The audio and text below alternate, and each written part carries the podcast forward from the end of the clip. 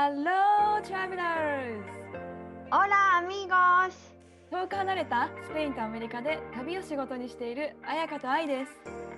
世界って広い私たちの当たり前って当たり前じゃない異文化、海外生活、国際結婚、ローカル旅。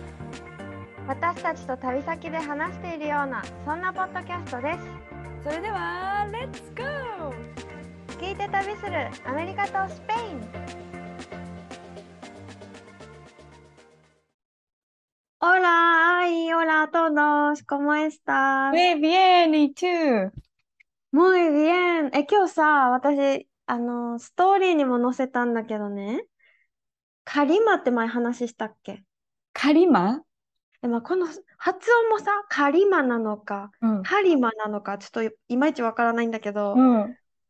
なんかね、アフリカからの砂嵐のあ風みはたいな。のが来て、もう景色がさ、めっちゃ濁るの。もえうめっちゃ視界が悪くなる。これちょっと黄色っぽい感じ？砂がちょっと飛んで。うん、黄色くはない。なんかね、どっちかというと、曇ってるって感じ。へえ、あ、曇りその空砂風のせいでみたいな。そう、え、でもこれほんとすごくてさ、もう基本カリマが来たら、窓とかドアとか全部閉めて、もう絶対か入れないんだけど、そうのん。風をね。そうじゃないと、このカリマが去った後のバルコニーとかの地面、もうザラッザラあ、砂で。すごいアフリカからの砂漠の砂が飛んできてるってことか、そしたら。そうそうそう、それ、そう、本当にさ、景色がもうめっちゃ濁る。後でもしあれだったらストーリー見うてみて。んうん。普段の景色と今の景色をさ、両方載すせたから、ごい。全然、晴え、れてるんだよ、全然。晴れ空なんだけど。距離的にはアフリカってさ、もし飛行機で行くとしたら、あの、テネリフェ諸ああ、島かテネリフェから？え、めっちゃ近いと思う。なんか沖縄から台湾ぐらいな感じあ、な気がする。3時間とか1さ、時2、3時間？もっと近いか。1時間とかじゃない？沖え、縄から台湾まで1時間で着くわけね。近い、もう。1時間、え、えでもさ、ちょっと地図で見るとさ、うん。これ、ウエスタンサハラってあるじえ、ゃん？ちょっと待って、もうあれじゃん。あ、こ、あやかアここよ、私が住んでいるの。そうそうそう。本当に、めっちゃえ、近いの。ちょっとか、待って、スペインはどこ？ごめん、ちょっとスペイン、地図。ここ。あ、め、えかもうアフリカの隣に、綾香は住んでて、スペインはちょっと上の方だね。北の方そう、に。スペイン、でもスペインの南側はモロッコとほぼあ、本当につながっ、つながってはないんだけど、めっちゃ近いから、マジすごいか。近いよね。あ、綾香に会いに行くときは、アフリカも行かなきゃね。ってぐらい近いよね。え、でも私アフリカ行ったことないからさ、でもモロッコにやっうん。ぱ旅行行くことが多くって、行きとっても。たいよ。うねん。え、みんなね、めっちゃいいよっていう、モロッコ。モロッコね。大人、結構日本人で人気じゃない？私も行ったことないんだけどえー、さ。知らない。そうな本の私当考えたこともなかった。モロッ本コに行当？きたいとか。う結構ん。インスタとかでも出てくるし、なんか雑貨とか、なんかそんなイメージがある。え、なんか可愛くて安いらしい。雑貨あ、とか。うんうん。ご飯そうそうそう。いって。え、でも、彩香はアフリカに行く予定とか行きたいなとかはないの？めっちゃある。え、それこそモロッコ？うんやっぱ周りがさ、モロッコ行ったことある子たちだから、え、絶対行ったらいいよっておすすめしてく、近いしね、おすすめしてくれるけど、うないの友達が、スペイン人カップルが最近ケニアに旅行に行ったわあけね。めっちゃ良かったって言ってて、なんかもうあんなに。動物とかもさ、野生動物がいっぱいいて、サバンナじゃないけど、もうに、そのイメージをケニアといえば行ったことないけど。そう、そういうのを目の当たりにすると、その彼の方が IT 系の仕事をしてるんかうなんカップルうん。なんだけど、友達の。それでやっぱさ、ずっとデスクワークなわけじゃん、普う段の仕ん事が。で、こう、オフィスにこもって、パソコンの前に座ってっていう生活から、ケニアにい1ヶ月いたんかな、2あ、ヶ月結構いたんかな？長いこといたんだね。そうそう、結構長くいて、なんか地球を感じたとか言ってたか ああ、ら、もうさ、え私もこの間同じこと思ったわけよ。話がケニアから 飛行機の中でうもう、ん、すっごいさ、夕日が綺麗だったのね。その飛行機のう中から見た外がね。ん、うん、なんか地球の丸っぽいか形とかさ、なんかこう、うん。と宇宙となんか地球の境みたいなのを感じて、すっごい地球を感じたわけ。なんか、なんて言うんだろう。スピリチュアルな人とかそういう言い方するじゃん、結構。地球とかありのままとあ、か。潜在意識とか。か。でも、なんかそれ見た瞬間に、いやいや、なんか、そう思えざるを得なくないみたいな、これ見ちゃったらっていう風なくらい地球を感じたのよ、私は。え ー何エネルギーを感じたってこと？エネルギーも感じたし、うん。なんだろう。で、でね、月もあって、で、うん上が青くて、真ん中がオレンジで、で下が地面っていうか、その地上で、うんうんいやいや、これなんか、すごい論、論理的なこととか、現実的なことを言ってる人は、多分本当に下の方しか見えてないんじゃないかって思うくらい、あ、なんて言うんだろう。そういう、なんか私別にすごいスピリチュアルな人じゃないけど、でもなんか言霊とかはちょっと信じるけど、いや、そう思えざるを得ないっしょってぐらいな地球を感じたっていう。伝わりますか、これ？でもその子も言ってた。なんか広大じゃん。サバンナって広大で、そこに命のやり取りをしてる動物たちがいて、で、水を求めて何十キロも移動したりとかっていううん話をガイドさんから聞くわけじゃん。それでも、今日もまたほらこうやって太陽は沈んで、月が上がってきて、で、また朝になったら太陽が出てきて、うんこうやってずーっとずっとこれを繰り返すから、それを私たちも普段は繰り返してるはずなんだけど、見落としてることが多いよね、みたいな。いや、まさによ。本当に、なんか、地球があって、月があって、太陽があって、私たちがいる、もう、that's all なんかそれだけみたいな、そう simple みたいな感じを感じたっていうね。すごいね、いい旅行だったんだね、いい旅行だったカナダもね。でも、その、その次に、ね、娘がギャン泣きし始めたから、千枚飛行機の中で現実を味わってたんだけど、その度にその、その景色を思い出しながら、窓を見ながら、もう、もう起きていることはただ起きているだけみたいな、そんなマインドでいたよね。あ、でもそれってもしかしてさ、場所関係ないんかもね。旅行に出るとそう感じるんかな。気づくみたいな。な感じかな。なんていうか。ねだから今だってさ、私も家の中でさ、この画面見てるけど、結局ちょっと視点を何、広げてみたらさ、え。うん。結局同じ地球にいるわけで、もう何の話してんだろうね。本当だね。あでもまあ私たちは地球にいるよっていう話だね。優しい。このまとめでいいんかね。このまとめでいいと思います。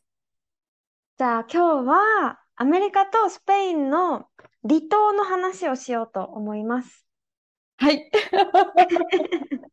なんか、離島とうん。いえば、アメリカの離島といえば私ハワイしか知らなえ、い。でもやっぱハワイじゃない？検索しても、うんすごいアメリカで綺麗な離島といえば、てか一番離れてるしね。あの、サンディエゴからハワイまで飛行機で9時間だし、むしろ嘘 そんな遠くないの？カリフォルニアで、カリフォルニアで、えカリフォルニアでさえ9時間かかるから、もう日本とアメリカの半分のとこに位置してるから、結局ね、離島ってそのまま離れた島で、一番離れてるの多分、一番かわかんないけど、ハワイだよね、多分ね、一番人気なバケーション。人気？アメリカ人からも。ハワイは人人気気なんじゃないかな。結構私の周りは好きな人多くて、うん家族旅行とかでやっぱハワイ一緒に行ったりとかしたし、へーうん、なんかやっぱ違う国に行く感覚だよね、ハワイって。遠いし。うーん、遠いねうん。ほんと。愛も、え、何回か行ったことあるえ、のじゃあ一回しか行ったことない。私も一回だけ。だよね。でもなんかすごいやっぱ日本食もあるし、日本人も多いから、個人的には、ちょっと半分日本にバケーションに行ってるような感覚で行けたかな、ハワイは。でも、日本人多いと思った。それ、なんかお客さん、あの、観光客っていうだけじゃなくて、あの、住んでる人、なんだろう、お店のスタッフさんとかも、え日本人なんか多いって思った印象。いや、めっちゃいるよね。まあ、それか、まあ、日系の人もやっぱ多いしさ、ハワイああ、そとっか。いえば、多分わかんないよね。現地で生まれ育ったのか、まあ、移住してる人も多いと思うし、結構芸能人とかも日本人多分住んでるよね。そうなんだ、ハワイに？え、あなんか出身はさ、長谷川潤ちゃんとかあハワイ。そうそうそう、そのイメージ。だよね長谷川潤ちゃん。うんグレンうん。フッドのポッドキャスト大好きです。あの、教えてもらってね。彩香から教えてもらって。そうそうそう。長谷川潤ちゃんみたいな人がハワイはいっぱい。え、でもハワイといえばやっぱフラダンスじゃん？うん。うんでとか私ハワイに行って本当にフラになんかもう魅了されたというか、へえ、そうなの？うん。そう、なんて美しいんだと思ってさ、それで沖縄帰ってフラ習い始めたもん。あ沖縄めっちゃ流行ってて、その時。うんみんななんかフラ習っててさ、うん。私も習い始めたけど、実際自分があのフラの衣装を着て思ったのは、ボリュームが足りない、自分には。え、どういうこと？どういうこと？なんかハワイのショーを見た時に、やっぱ全体的にボリュームがあるからこう腰を振るとすごいゆっさゆっさして、あ、ガタイ、ガタイって言ったらあれだけど、体の体型的なボリュームってこと？そう、そう、体型のボリューム。なんか腰回りだけじゃなくて、なんか全体的に。華奢な人より、ある程度ある方がなんかすごく舞台映えがするというか、なんかあ、さ、綺麗って思った。それこそディズニーのモアナに出てくるみんなさ、あんな感じじゃない？もうハワイアンな、うんうん。ちょっとこう、何？ボリュームのある、ボリュームのあるって言い方あれだけど、体がしっかりしてる女性というか、強い女性のイメージがあるかも。そうそう、なんかその方が綺麗に感じた。踊ってても。なんかいっぱい動いてる感じがするんかな、お尻が。難しいよね、絶対ハワイ。私もフライ何回か挑戦したけど、難しいと思って、動きとか、本当に。うんね、しなやか。なんか、ゆるゆるって感じだよね。そんなイメージ。え、な、何が良かった？ハワイ。ええもう私はね、その時結構日本に帰りたい欲があったから、やっぱりアメリカと日本のなんかカルチャー融合してるというか、なんていうんだろう、こう、アジアのカルチャーが結構融合してる感じが心地よかった、めちゃめちゃ。なんか、へどこに行っても日本人も目にするし、日本語も聞こえてくるしっていう意味で、めちゃめちゃ良かったのと、あとは海めっちゃ綺麗じゃない？海。あー、綺麗だね。しかもなんか街の中にボンってあるもんね。うん、本当に。あ、あとなんかサンディエゴと違うのは、やっぱ雨が結構降るから、なんて言うんだろう。このし森、こう緑に茂ってて、朝起きた時に、なんか朝鳥の鳴き声で起きるんだよね、私が。エアビーに泊まったんだけど、もうそれが自然で最高と思って、だからサンディエゴ帰ってきてから YouTube であの鳥の鳴き声って聞いてたもんね。あ、そうピヨ っていう。それくらい良かった。そう。へそれ季が良かっいつ行ったの？え、6月かな、確か。えー、暑くない？全然。えーでも半袖で過ごしたけど、どうだったかな？そんな蒸し、蒸し暑さはあったかな？でもそんなに、あーもう日本のあの感じではなかったかも。うんうん。風と過ごしやすいいいんだろうね。島だから。うん。確かに風が吹いてるイメージあるわ。うんだからはいちょっと数年住みたいなと思った。でもなんか知り合いで、今ロサンゼルスに多分15年ぐらい住んでて、もうアメリカの市民権取った人がいるんだけど、その人が前にハワイに何年か住んでたんだよね。5年ぐらい住んでたのかな。えーその人はやっぱ小さすぎて、ロスの、ロサンゼルスの方が好きって言ってて、やっぱどっか行きたいってなった時に、ハワイから出るの大変じゃん。その飛行機でアメリカ本土行くのにも9時間かかるし、そっっかて。なると、なんか彼の性格的には、そういういろんなとこにすぐアクセスできる方が良かったらしいけど、うーん。でもなんかこうナチュラルとかさ、なんかこの自然な感じが大好きな人は、すごい合ってそう、ハワイは。ねえ。ハワイってだってハワイ島じゃないもんね。私たちがよく知ってるワイキえ、キとか。オアフでしょ？ね、だよねしか行ったことないから、そう、そうだよね。ハワイ島がもっとなんかジャングルっぽいんだっけ？緑が多い？多分自然、本当に自然、街っていうより多分自然が多いらしいね。そんな感じかも、アメリカといえば。で、なんかね、あとは私がいずっと、なんか結構このポッドキャストアメリカに住んでる人も聞いてくれてるみたいで、ありがたいことに。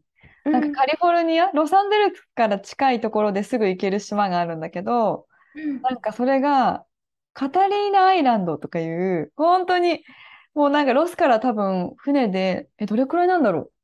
数時間？そんなかかんないかな？船で行けるんだそう、ね。船で行けるもう小さな島。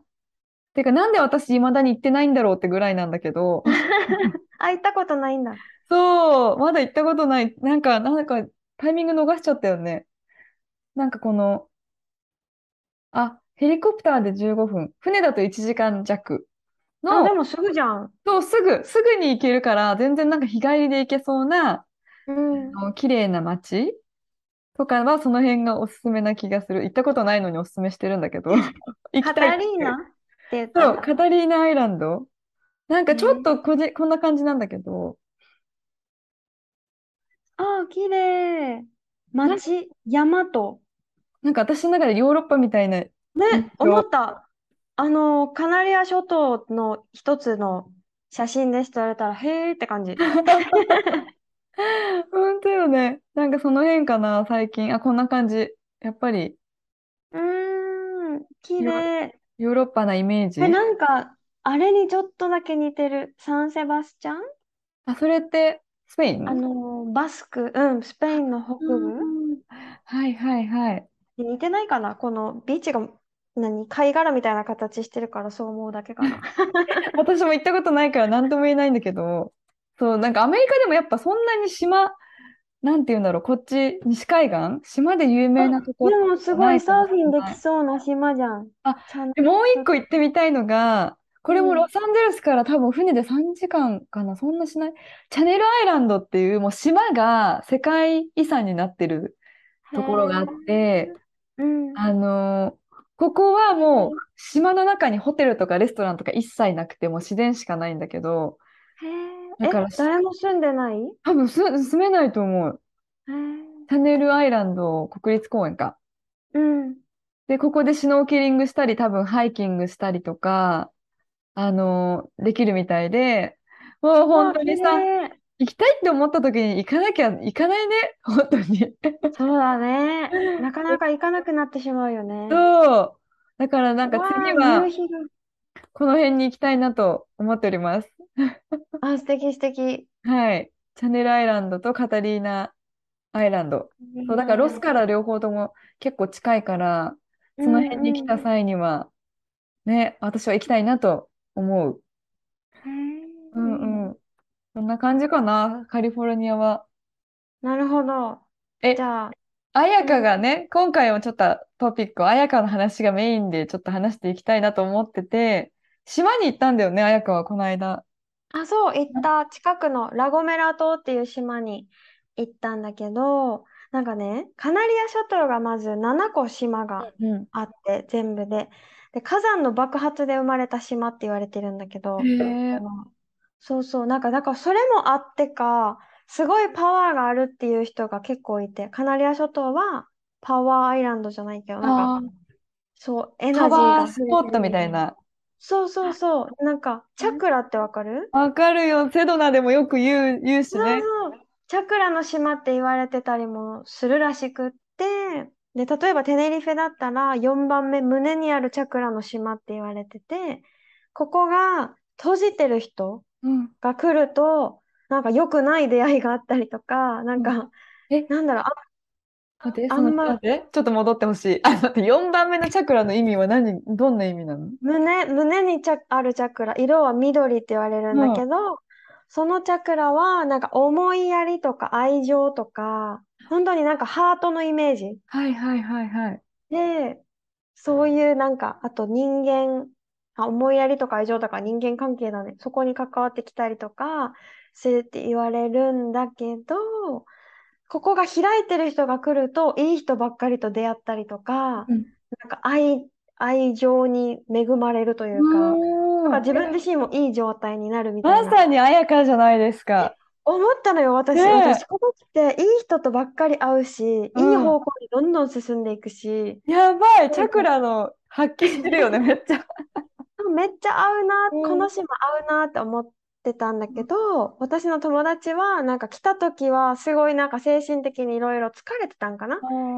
こともあって、あ、もうなんかやだ、ここにいたくないって思ったぐらいだったって言ってて、閉じてたんかな、その4番目そう、の。本人も言ってた、た、かもしれないみたいな。そうそうそう。でもその時はもちろん全然そのチャクラのこととかもうん知らなかったし、後々働いて、一緒に働いてる同僚が、カナリア諸島はね、チャクラの島でエネルギーに溢れてるんだよ、みたいな。で、今度テネリフェは、胸のチャクラの島でって説明を聞いた時になんかもう思い当たることがいっぱいあって、みたいな。で、その話を聞いて、え、そうなんだとか言ってて、今回ラゴメラ島に行ったら、ラゴラは、ご島、めんね。うん、カナリア諸島の一つってことだよね。7個のそうそう、うん。7個ある島の一つで、私たちはセテネリフェっていうところに住んでるんだけど、一番多分近いテネリフェから1時間とかで着く島があって、このラゴメラに行った時に、初日島に着いた初日の入ったピザ屋さんで、なんか、この島は3番目のチャクラの島だからみたいなことを言われて、3番目 ?4 じゃなくてね？ほうほうほうこ。っちが4だからね、テネリフェが4番目だそういうこから、とか。ごめん、ちょっと、あの、チャ、チャクラを理解しながら。あ、その島によってチャクラが違うってことね？うんそうそう、なんかチャクラってさ、体の中でこのうん。背骨に沿って真ん中にあるって言われるんだけど、うんこの一番下がエイン部って言って、はいはいはいそう、エイン部と、その次がおへその下あたり。で、その次がおへそのちょっと上、うんうんのあたり。で、胸、喉、眉間で頭っそうだよねて言われ。て。そうそうそう。セドナでさ、なんかそのオーラの写真みたいの撮ってもらった時に、チャクラもなんか一緒にやってもらった時に、ここのサードアイみたいなのがすごい開いてたんだよね、その時に。すげえ。私も見た時にすげえと思ったけど、それが何なのかよく分かってないけど、そうだよね。そういう基礎、そういうね、多分、なんとなくの知識しかなくて、そうだね。うんうん。ありがとうそう、なんか、このカナリア諸島、多分場所によって何番目のチャクラの島とかがあえ、る。めっちゃ面白いね。チャ、チャクラ巡りみたいになる。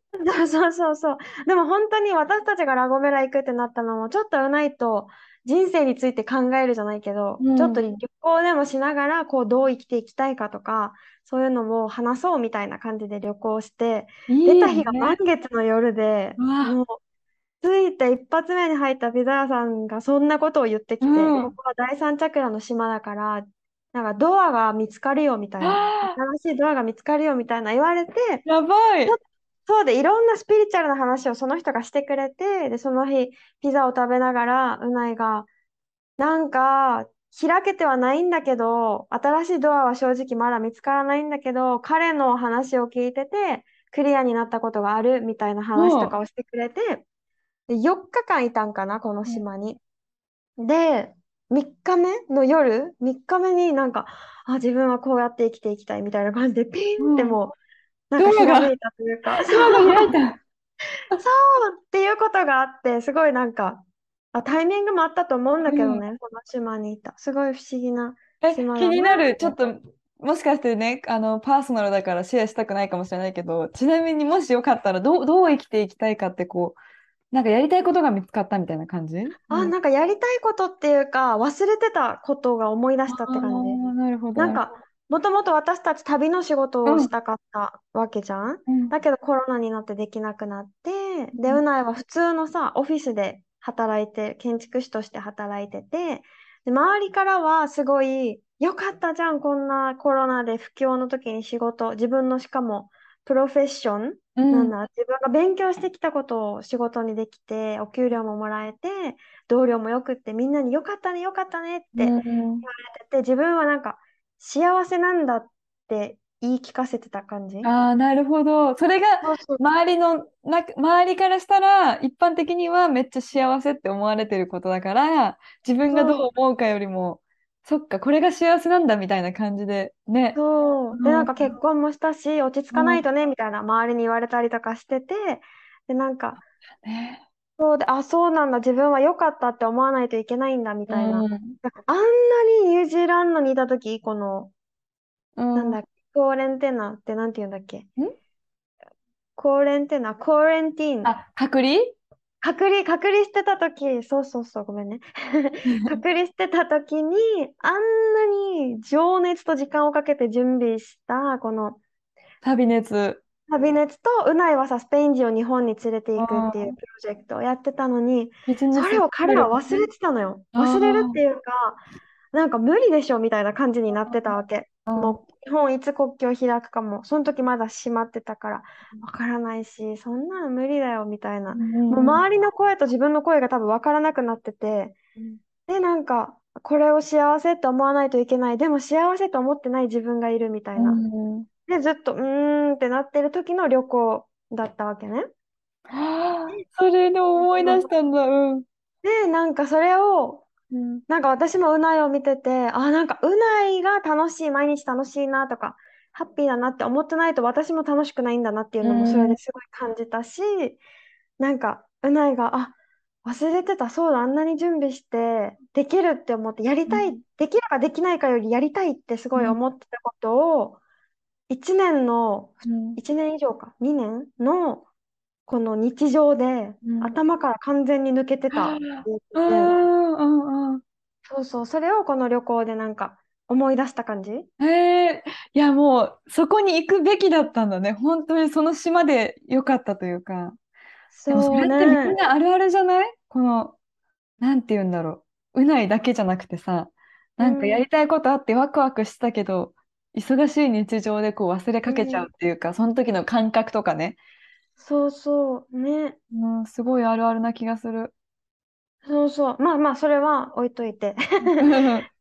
で、ラゴメラはそういうチャクラの島っても言われるけど、もう一個有名なのが、なんか指笛が有名な指島笛ってあの、フィルみたいな？そう、なんかうん面白いってば、昔、羊飼いたちがいっぱいいたんだって、うんこの島に。で羊飼いたちが、向こうの山にいる羊飼いと会話をするのに、声は届かないから、指輪、あ、指輪じゃない、指笛で会話をしてたらしくって。なんか、ピピピー、ピピーみたいな感じで、なんか、うちの羊が一匹いないんだとか、見なかったみたいな。そしたらそれを指笛で、ピッピピピーみたいな、なんか、ここにいるよみたいな。そうそうそう。とかを会話してたらしくって、うん今はもう一部の人しかできないから、なんか文化を守ろうみたいな感じで、また学校でうん。指笛を教えるえ、練習すんの？やり方？そうそうそう。そうらしい。っていうのを始めたりとかしてて、そうそう。っていう指笛文化がある島、ラゴメラ。うーん、全然できないわ、指笛なんて。たまにいるじゃん、できる人。そう。そう、え、でも沖縄もさ、中学生になるとなんか知らんけど指笛を練習するのが流行るわけ。それは授業じゃなくてみんなでか、なんかやり出すってこと？生徒たちそうが。やりだす、なんか部活の応援で指笛吹けるとかっこいいみたあ、いな確感じ。かにね。でもさ、それってさ、あるごく一部の人がやるからさ、うおーってなるけどさ、みんなでやら、やり始めたらさ、ちょっと、ちょっとトゥーマッチじゃない？みんなえ、指本笛当？でもね、みんなでやるの。うるさい。そう、みんなでやる。私もめっちゃ練習してたもん。指べっちょべちょで。本当だ、本当だよね。みんな指べっちゃべちゃ。その後どこ触るんですかってなるけど。そう、まあね、ラゴメラはそう、指笛の島。で、もう一個行ったことあるのが、うんエルイエロっていう島があって、うんうん。ちっちゃい、多分一番ちっちゃいんかな、この島が。そこはね、もうダイビングにぴったりらしい。でもめっちへゃーね、もう水が本当に綺麗。あの海がうんめちゃくちゃ綺麗で深い。すごい深くって、うんこの島自体が、なんていうんかな、断崖絶壁。はいはいはい。で、こう、海に行くまでになんかもうこうやって、なんか垂直に降りていくような道みたいな。やばうないが好きそうじゃん。そう、ドキドキしちゃうよ。そういう、なんかビーチに行くのがいっぱいあって、その中でも、めっちゃ水、水がどこもすごい綺麗だなって思ったんだけど、タコロンビーチっていうのがあって、うんそこは本当にめっちゃもう透明度高いし、人が全然いなかったんだよね、うんその時。いなくて、でも魚がいっぱいいてさ、うん。で、なんかカラフルだし、トランペットみたいな魚とかもいたわけ。わかる？え、本当にね、トランペットみたいなの、口が。やばい もう見たこともないような魚がいたわけか。そういて、えーってなったけど、うんやっぱうないは、あ、これ、なんかここではこういう魚見れるんだよ、みたいな。へえ。今回もエルイエロー来たことあるからね。そうそうめっちゃ綺麗だったし、うんあとは世界一小さいホテルっていうのがあって、なんか前紹介してくれた？うんあ、そうそうそう。ちっちゃい、前も多分紹介した、このプンタグランデホテルっていうのがあるのがエルイエロー。なんかダイビングしたい人とかおすすめかも。へえ、なんか、そのホテルからもう、窓開けたらダイブできそうな、確か景色。でも結構ぜ絶壁っていうか 危ないかもしれない。それ危ないか。そう、でもね、ワイルドな、ちっちゃいけど、なんか観光客とか、やっぱテネリフェとかと比べると少ないから、ゆったりしてていいのかもしれない。うんなんか、そのカナリア諸島はやっぱメインのみんなが行く島といえばやっぱテネリフェって感じなのかな？多分ね、カナリア諸島で一番大きいし、なんかね、カナリア諸島で全体で世界遺産が3つ？えー、すごいね。と、もっとあったらごめんなさいだけど、あるらしくって、2つはテネリフェにあるわけ。えー、それは山なの？うん火山？あ、そうそう、テイデ国立公園っていう、うん、スペインで一番大きい山がテネリフェにあって、もうなんかテネリフェの私すごいなって思うのが、サイズは沖縄と同じぐらい、うんちっちゃい島なのに、富士山が沖縄にあるみたいな感じ。それやばいじゃん、もう。ほぼ富士山で埋まってますみたいな。え、だから私の家からも見えるし、その富士山ね、北にあるんだけど、そう、見えるし、北からも見えるし、だから私たちはさ、ビーチ沿いに住んでるから、年中言ったら、ビーチに入れるような気候、あったかい気候だけど、その富士山の方を登っていくと雪降ってるみたいな。そう冬はか、全然冬だよね、もうそこはね。そうそうそう、全然違うし、この富士山があるから、まあ富士山じゃないんだけどうん、テイデっていう山なんだけど、それがあるから雲を止めちゃうんだって、高すぎて。ああ、なるほどね。うんだから私たちの住む南には雲が来ないから雨が降らなくって乾燥してるけど雲を止めるから北は雲が止まるからさ湿気があってうん緑が多いんだよね。面白い。じゃあ一つの島でなんか二度楽しめるっていうか、二つを楽しめるって感じよね。なんかトンネルがあってトンネル抜けたらここから北っていう場所があるんだけどえもう別世界だよ空気も変わるしめっちゃ緑になるし面白い。え、めっちゃ行きたい。とりあえず本当に行きたいです。そう、それがテネリフェで、エルイエロ、ラゴメラ、あとラパルマっていう島があって、ここも行ったんだけど、これはラ・イスラ・ボニータって美しい島って言われるぐらいあって、本当に綺麗な島。もうね、ん緑が豊かで、あとお家が、なんていうのかな、伝統的建築、このうん。カナリア諸島の伝統的建築なお家が多いから、すごいね、景色も綺麗だし、緑も多いし、お家も、なんだろう、独特？うで、んすごい綺麗なんだけど、去年、一昨年、去年、火山が爆発したからさ、そうなんだっけ？うん。そうそうそう、この島の火山が爆発して、もうたくさん綺麗なお家うも、んこのマグマの下敷きになってしまって、怖い。うん。えそう、え、でもね、誰も亡くなった方とかはいないはず。みんな避難間に合って、そんなマグマとか来ちゃったらもう怖いわ、本当に。ねえ、そうそう、私たちその時に見に行ったんだよね。噴火してる時に行ったら、えそう、え、地震とかもあった。見に行った時に。ーいやそうだよね。だって、爆発してんだもんね。噴火え、か。そう、初め、人生で初めて見たよ、こう、何、溶岩が飛び散るっていうーそれ見に行ったとか危なくないのって思っえ、ちゃっでもなんかツアーもあって、はい、火山見に行きますよ、みたいな。出てて、みんな見に行ってたんだけど、ほ本当にね、なんかすごかった、その時も。で、へー火山灰が飛びまくってて、島中に。で、この火山灰を売ってる人たちとかがいたわけ。た。すごいね。もう、わなんでと思う？誰が買うのって思ったわけ、最初。かんない。何？え、なんか私はさ、お土産感覚と思ったわけ。うんなんか、この火山噴火なんて次いつあるかわかんないから、その時の灰みたいな感じでみんなうんお土産として持って帰るんかなって思ったら、なんかね、めっちゃ栄養分が多いんだって、この灰。食べんの？じゃあこれ。これをなんか畑に巻くと、作物がよく育ったりとか、質が高くなるんだって。だから面白いそう、うないのおじちゃん、ワイン畑を持ってるんだけど、その畑に巻くためにいっぱい火山灰取って、へえ。そう、だから最初さ、なんでこれ甲子園の砂的な感じかなとかそう思ったわけ。私もそんなイメージ。そう、そしたらとっても栄養価が高いからって言ってて、テネリフェでは売ってる人もいてさ、すこの灰ごを。もうちょっとやっぱ、やっぱり地球だねって思っちゃった。巡ってるよ。巡ってる。循環してます。本当だね。うんあとこのラパルマは、なんかね、秘密基地みたいな場所があったんだけど、うん本当になんかさ、崖を掘って掘って掘って家を作りましたみたいな。場所があって、それはすごい、ポリシ・デ・カンデラリアっていう場所なんだけど、うんめっちゃね、素敵だったからぜひ行く方がいたら見てほしい。まあもうなんか盛りだくさんだね。カナリア諸島。もうえ、なんかそうなのよ。島は、うん島巡りみたいな感じで全然すね。めっちゃ楽しいと思う。なんか全部違う、島が。なんかどうせみんな似てるでしょって私も思ってたんだけど、4つ、5つ行って、え、全然違うじゃんって思っておる。もろい。だってチャクラが違うんだもん。ち ちょっと言ってみた。よく分かってないくせに。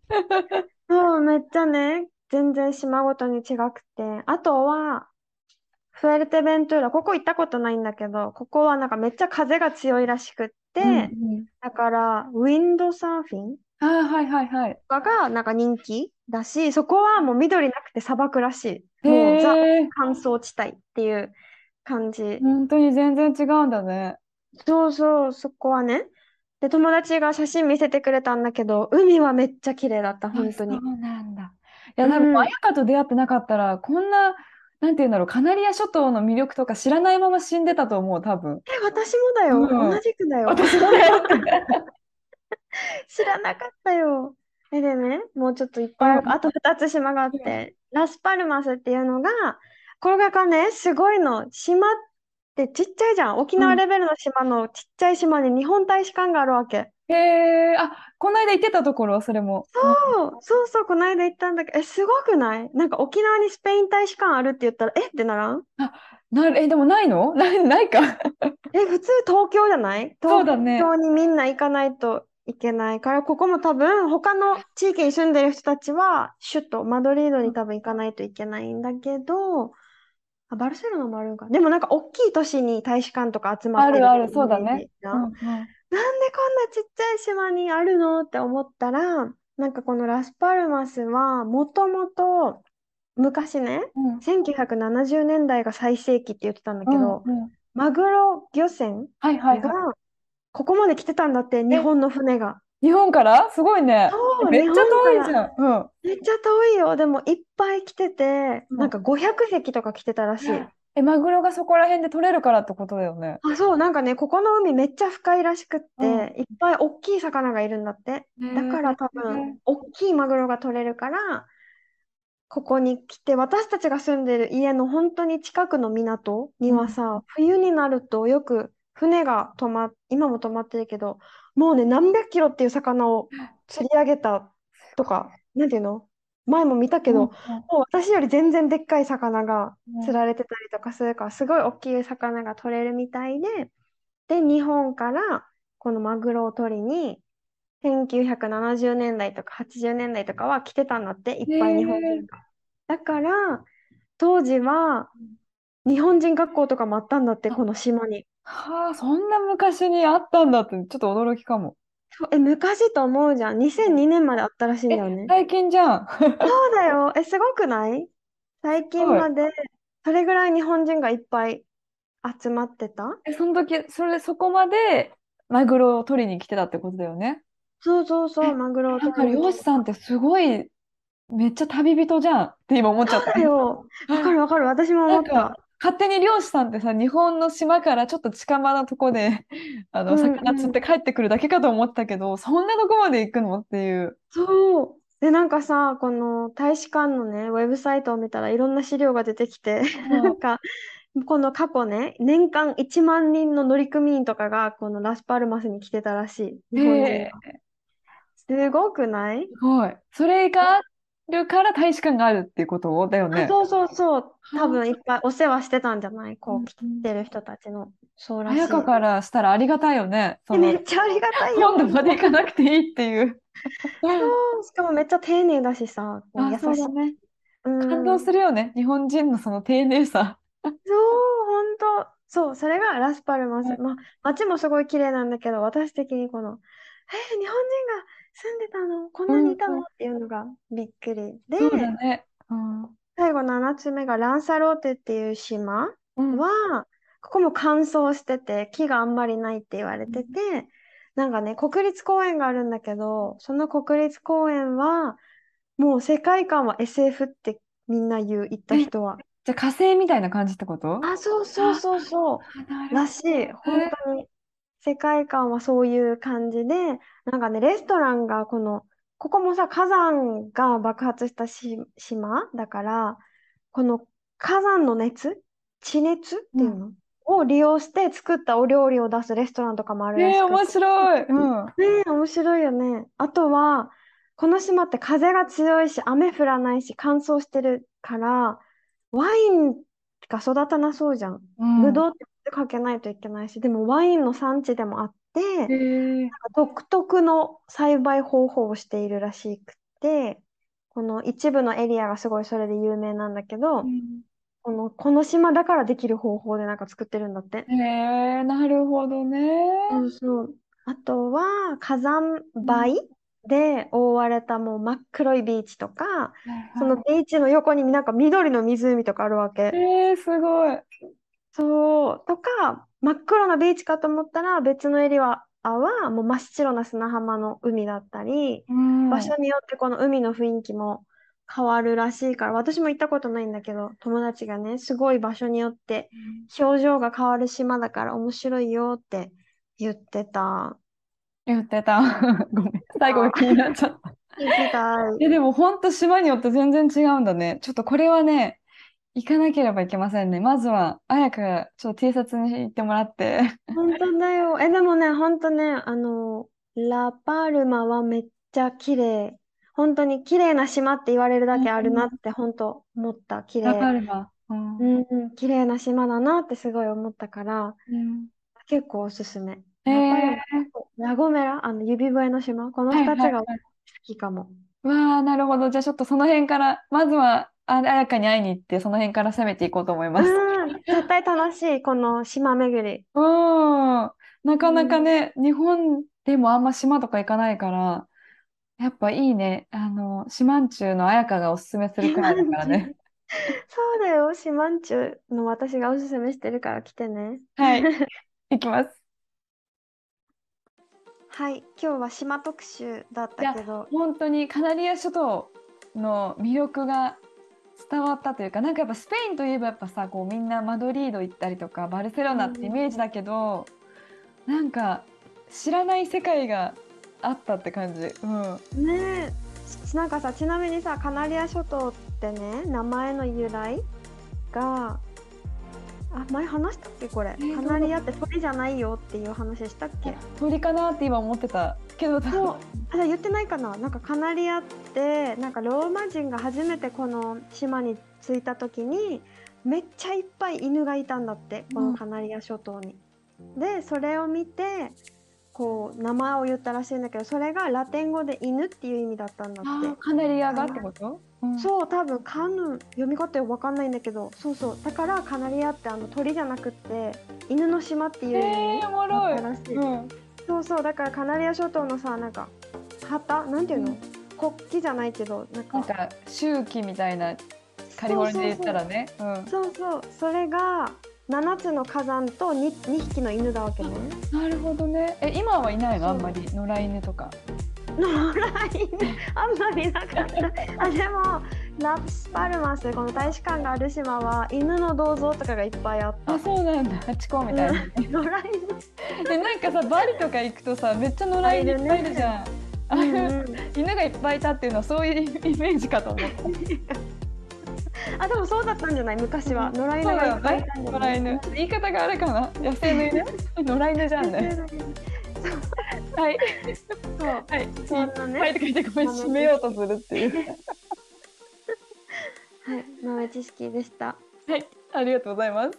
はい、ということで、そんなカナリア諸島についてとか、他の何アメリカに関しても何か知りたいなと思ったら、ぜひ質問やリクエストがあれば、インスタかメールまでメッセージをお願いします。あとは今回のエピソード良かったな、面白いなって思ったら、ぜひ周りの方に紹介していただけたり、5スターズをつけてもらえるとすごく嬉しいです。もし何か感想や、えー、とリクエストがあれば、インスタグラム、あやか in スペインが旅熱、サンディエゴ、愛が in アメリカです。では、皆さんまた来週お会いしましょう。See you next week! アディオースまたねー